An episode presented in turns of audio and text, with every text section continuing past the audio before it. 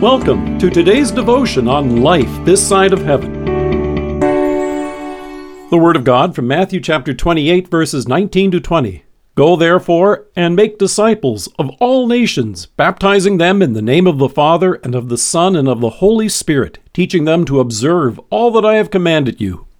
People are chomping at the bit to cross. As cars rush by, the brightly lit red hand on the pedestrian sign tells you it's not yet time. But as soon as that little green or white walking man lights up, they move briskly.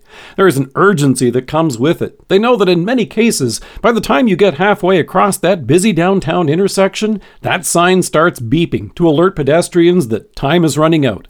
Your destination, the opposite corner of the intersection, is right there in sight. Go. Here in Matthew, it may sound as if Jesus has just given the signal, the green light for the church to get moving. In love for our Savior and all that He has done for us in securing our salvation by His death for us on the cross and His glorious resurrection, who isn't chomping at the bit to do just that? But hang on a moment. Go. And do what? You can be sure that the goal of all those folks crowded together at the intersection have more on their mind than simply crossing the street. Many are on their way to work. Some are shopping. Some are meeting friends for lunch. What they're doing is just as important as getting there to do it. Otherwise, it would be a little like that joke we all heard as a kid Why did the chicken cross the road? followed up with that lame answer to get to the other side. So, what's this verse really about? It's about making disciples. That's the only imperative in this sentence. And Jesus used three supporting participles to explain how it's done. Making disciples involves going, baptizing, and teaching. They're all so important that in the Greek text, he didn't even use the word and to separate them.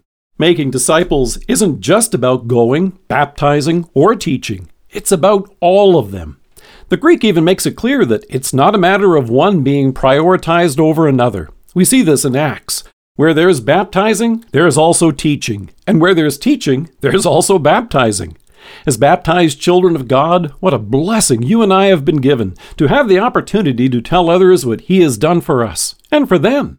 It's not a matter of trying to get them to give their lives to God, say the words of a specific prayer, or even get them to commit, as if we're closing a sale. Far from it. As Jesus told the disciples, it's teaching them to observe all that I have commanded you. The word observe is to hold fast and cherish in faith all that God has done for you and me in sending His Son to be our Savior. You and I are so deeply loved by God that He sent His Son to rescue us from our sins. He came to restore our broken relationship with Him. This involved Jesus coming in our human flesh, keeping the law perfectly for us in every way in which you and I have failed, and then in love giving that life as the perfect payment for our sins on the cross. By this, you and I have been made right with God. And through faith, the Holy Spirit brings us to lay hold of this precious gift through faith. In Jesus, you and I are forgiven sons and daughters of God, and we have eternal life with Him.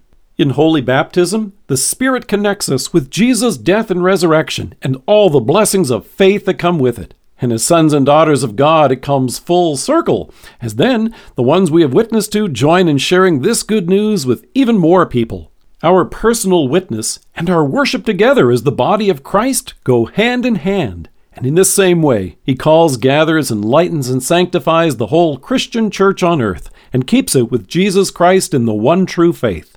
What a blessing it is to tell others of the love of our Savior in this short time we've been given. There's a world of folks out there and some of them are just across the street.